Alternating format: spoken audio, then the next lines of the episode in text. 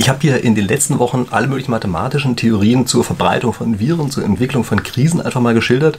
Und ich habe inzwischen so ein bisschen den Eindruck, dass diese mathematischen Modelle allesamt und besonders ein paar kleine Probleme haben. Und dass es eine andere Art und Weise gibt, sich der Sache zu nähern, die vielleicht viel besser ist. Und zwar ist diese andere Art und Weise die, dass man mit sogenannten Strategemen arbeitet. Also Strategeme, das sind alte Kriegslisten. Ja, wenn eine kriegsführende Partei die andere Seite überlistet hat, ja, das, oder auch heute noch nennt man das ein Strategem, also eine Kriegslist. Und erstaunlicherweise glaube ich, dass diese Kriegslisten extrem gut geeignet sind, um Krisen zu verstehen und äh, einfach auch teilweise zu beschreiben. Lassen Sie mich mal ganz kurz ein paar Sachen loswerden, was ich glaube, was die Probleme von mathematischen Theorien sind. Also ich habe im Detail, bin ich da letzte Woche, glaube ich, einmal kurz drauf eingegangen. Ich habe Ihnen das Video auch mal verlinkt. Also, also wie gesagt, das ist dann stärker auf der Detailebene, aber hier nochmal die Grundidee, an welchen Stellen solche mathematischen Theorien oft kranken. Das sind nämlich zwei Sachen. Die sind zum einen unterkomplex und sie sind zum anderen hochgradig unintuitiv. Was heißt es, unterkomplex zu sein? Also eine mathematische Theorie nimmt sich immer aus der großen Komplexität der Realität einzelne Aspekte heraus, bildet die sehr genau ab und sagt dann, okay, das, der Rest ist nicht so wichtig und damit können wir jetzt sehr gut beschreiben, was passiert. Es gibt einige Situationen, in denen das tatsächlich verdammt gut geht. Also, wenn Sie einfache Situationen haben, sagen wir mal, wir haben einen Turbinenläufer oder sowas, ja, wir wollen jetzt einen Turbinenläufer mathematisch beschreiben oder wir haben einen Laserstrahl, der in ein Glas eindringt, wir wollen beschreiben, wie der danach weitergeht. Das sind Dinge, die wir relativ gut mathematisch beschreiben können und da schaffen wir es tatsächlich mit unseren Formeln, die wichtigen Aspekte ziemlich gut einzufangen.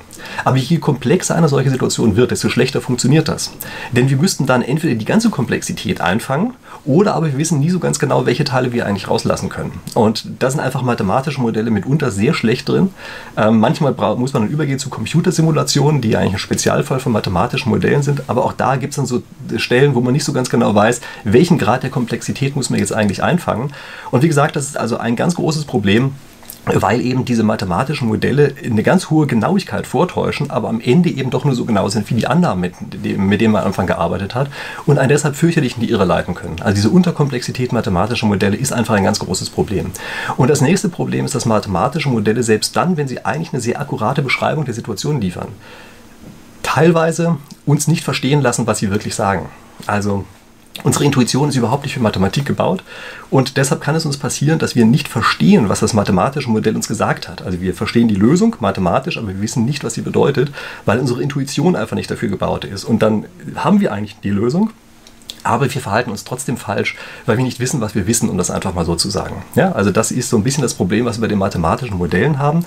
Und wofür ist unser Gehirn denn eigentlich besser geeignet? Nun, es ist besser geeignet, dadurch äh, oder dafür, dass wir mit Narrativen arbeiten. Also wenn wir bestimmte Situationen darstellen in ihrer Komplexität und in Geschichten einbetten, dann können wir mit diesen Geschichten einfach extrem gut arbeiten. Das, das sind unsere Gehirne einfach gebaut. Ja, also wenn wir Narrative haben, dann verstehen wir das. Und deshalb ist es so, dass es eben ja, über lange Zeit hinweg einfach bestimmte Dinge entstanden sind oder aufbewahrt worden sind, wenn man so will, äh, von denen wir gemerkt haben, in bestimmten Situationen, in denen sich Kriegsparteien gegenüberstehen, ähm, sind das Situationen, die häufig wiederkehren.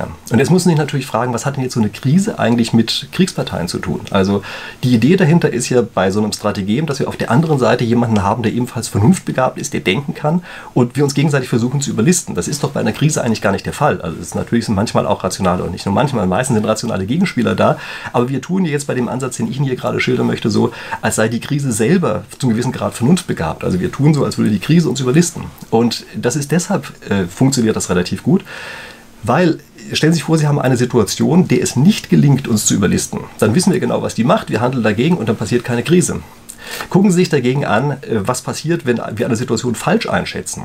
Dann handeln wir falsch und auf einmal entwickelt sich die Situation ganz anders, als wir es gedacht haben. Und dieses andere Entwickeln, das führt dazu, dass das Ganze zu einer Krise wird. Also das ist die Besonderheit dabei. Und infolgedessen sieht es nachträglich so aus, wenn wir uns die Dinge ansehen, die zu einer Krise geworden sind, dass die uns vorher überlistet haben. Das haben sie zu gewisser Weise auch. Ja? Die, die ganzen anderen Sachen, die uns nicht überlistet haben, die sind nicht zur Krise geworden, aber die ganzen Entwicklungen, die uns eben, naja, sozusagen überlistet haben, sich so verhalten haben, als würden sie uns überlisten, die entwickeln sich anschließend zu einer Krise. Und deshalb ist es eben eine unglaublich akkurate Beschreibung der Situation, in der man sich manchmal befindet. Also lassen Sie mich dazu einfach mal ein paar Beispiele nennen, äh, an welchen Stellen solche Strategeme vielleicht für die Krise, in der wir uns jetzt gerade befinden oder am deren Ende wir vielleicht auch sind, ähm, wie da die helfen können. Also da gibt es einen Strategem, und ich muss bei den Nummern leider immer spicken, das ist das Strategem Nummer 14.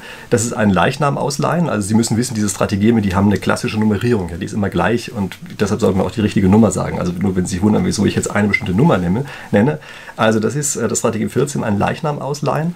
Und äh, was ist die Idee dahinter? Also die Idee hinter diesem Strategem ist, äh, dass man etwas nimmt, was eigentlich aus einer anderen Situation ist, was überkommen ist teilweise, und dann sozusagen auf der einen Seite eine Show aufbaut und auf der anderen Seite aber längst was anderes macht, also zum Beispiel abhaut oder teilweise auch eine ganz andere Geschichte anfängt. So ein bisschen wie so Zauberleute arbeiten, ja? dass einen hier ablenken und dort machen sie die eigentliche Sache. Also das ist äh, so ein bisschen dieses Strategem, was da drin steckt. Ähm, was ist mit, dieser, mit diesem Leiche ausleihen? Also an welchen Stellen ist das hier unsere Corona-Krise eigentlich passiert? Also es gibt eine Sache, da war es so, dass am Anfang gesagt wurde, ja, ist alles ganz äh, gefährlich und wir machen einen Shutdown und bleibt zu Hause und sowas. Und die Leute sind aber nicht zu Hause geblieben, sondern die sind rausgegangen, das Wetter war gut, haben viel Eis geschleckt und sowas.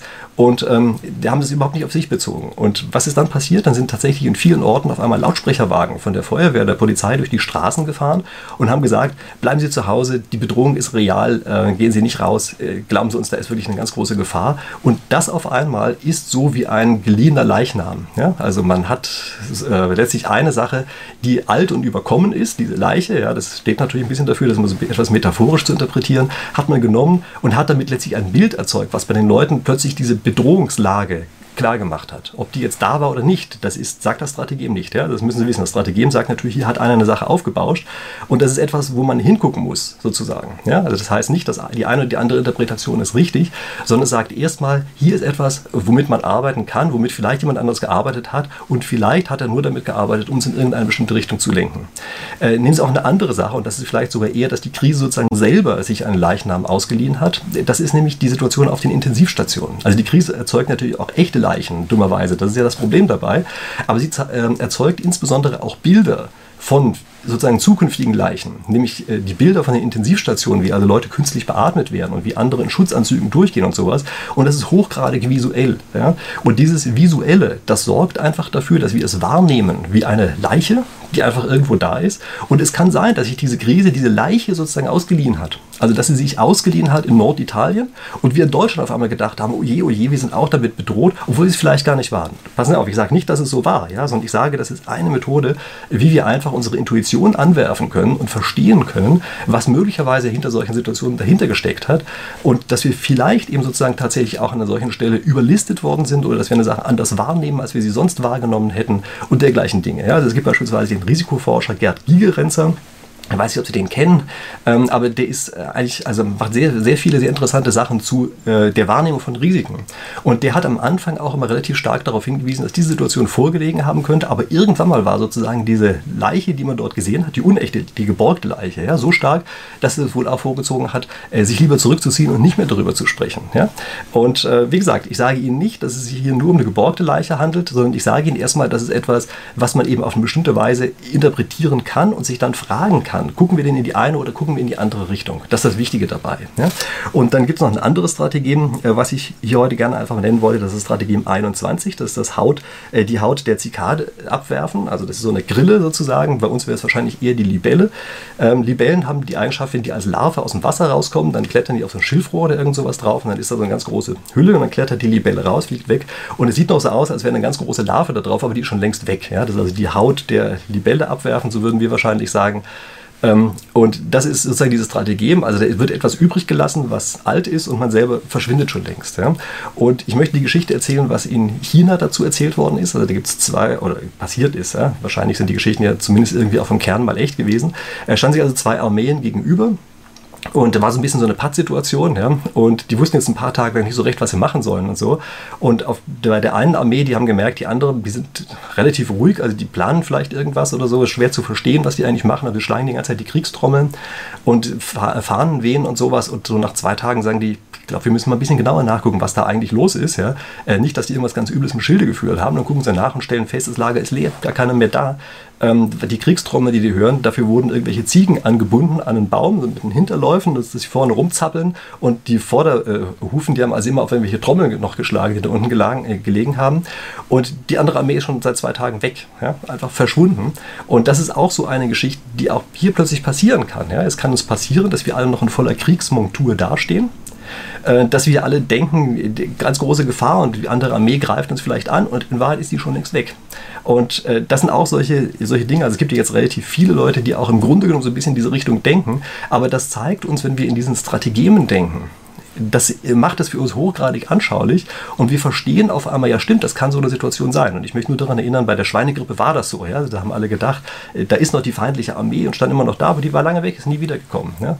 Äh, natürlich muss es nicht immer so sein. Also es gibt dann andere Strategien, die sagen ihnen, passen Sie mal auf in so eine Situation. Kann sein, dass die anderen gar nicht weg sind, sondern dass die sich nur von hinten her anschleichen. Also so Sachen muss man natürlich auch im Hinterkopf behalten. Äh, aber wichtig ist ganz einfach, dass man hier eben auf eine ganz andere Weise über die Situation nachdenkt als man das normalerweise getan hätte. Und insbesondere ganz anders als mit mathematischen Modellen. Ja? Dann sozusagen die nächste Stufe ist, nachdem man hier die Ideen bekommen hat, sich über mathematische Modelle Gedanken zu machen, mit denen man dann die entscheidenden Teile wieder umsetzen kann. Ich glaube nicht, dass wir rumkommen. Ja? Das ersetzt einander nicht, sondern das ergänzt sich eher. Ähm, so, das äh, waren jetzt aber zwei Beispiele, die ich genannt habe. Ich bin von meinen Zuschauern immer wieder darauf angesprochen worden, ob ich nicht mal ein bisschen mehr zu diesen Strategien eigentlich machen will. Und doch äh, will ich. Und ich habe da tatsächlich in letzter Zeit was gemacht, nämlich ich habe hier ein Buch geschrieben, was ich Ihnen einfach mal kurz hochhalte. Ähm, das heißt, die 36 Strategeme der Krise. Also ich habe das, was ich eben gemacht habe, nämlich versuchen, zu versuchen, wie die 36 Strategeme auf Krisensituationen zu übertragen sind. Das habe ich in einem ganzen Buch geschrieben. Äh, ich glaube, das ist für 35 der Strategeme ist das auch sehr gut gelungen. Für eines der Strategeme ist es nicht gelungen. Und ich sage Ihnen jetzt nicht warum, dann müssen Sie schon ins Buch reingucken. Aber für eines funktioniert es nicht, für die anderen Sachen funktioniert es, glaube ich, relativ gut. Dieses Buch ist jetzt zum Erscheinen des Videos ganz neu. Also wenn Sie es heute bestellen, dann kriegen Sie das Buch, bevor ich den ersten Andruck hatte. Denn das, was ich Ihnen eben hochgehalten gehalten habe, war eigentlich eine Dummy. Ja? Ähm, der Andruck selber ist bei mir auch noch nicht. Also wenn Sie es heute bei Amazon bestellen, dann äh, kriegen Sie es sozusagen zum gleichen Zeitpunkt, wie ich es auch kriege. Äh, es gibt es im Augenblick auch nur bei Amazon. Also es wird in ein paar Wochen gibt es dann auch in allen möglichen anderen Stellen, aber jetzt tatsächlich erstmal nur die Amazon, also E-Book-Ausgabe und auch Taschenbuchausgabe ist bei Amazon jetzt erstmal erhältlich. Ähm, es ist so, wenn, äh, vielleicht muss ich eine Sache erstmal noch dazu loswerden, nämlich ähm, ich bin immer wieder von Lesern motiviert worden, dieses Buch zu machen. Und es sind auch ganz viele Ideen, die mir Leser oder Zuschauer eigentlich, muss ich sagen, also Zuschauer von mir von meinem äh, YouTube-Kanal, äh, was da eingeflossen ist. Und insbesondere ist auch beispielsweise das Cover von einem meiner Zuschauer gemacht worden, es ist Korrektur gelesen worden von einem meiner Zuschauer.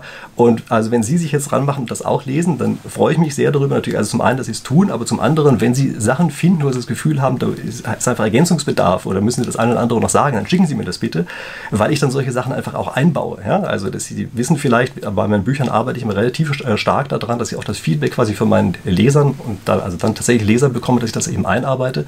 Also da bin ich äh, sehr dankbar, wenn Sie mir das schicken. Seien Sie nicht böse, wenn ich nicht mal sofort antworten kann. Ja, ich kriege teilweise so viele Zuschriften, dass es einfach nicht direkt beantwortbar ist. Aber ich lese die wirklich immer sehr genau und versuche dann auch äh, wirklich die Essenz sozusagen von dem einzubauen in die nächste Auflage, die sicherlich auch bald kommen wird. Ja, also natürlich nur, wenn Sie genug davon kaufen, ist klar. Aber äh, ich hoffe, dass das der Fall sein wird, sodass also jetzt tatsächlich eine nächste Auflage äh, gemacht wird.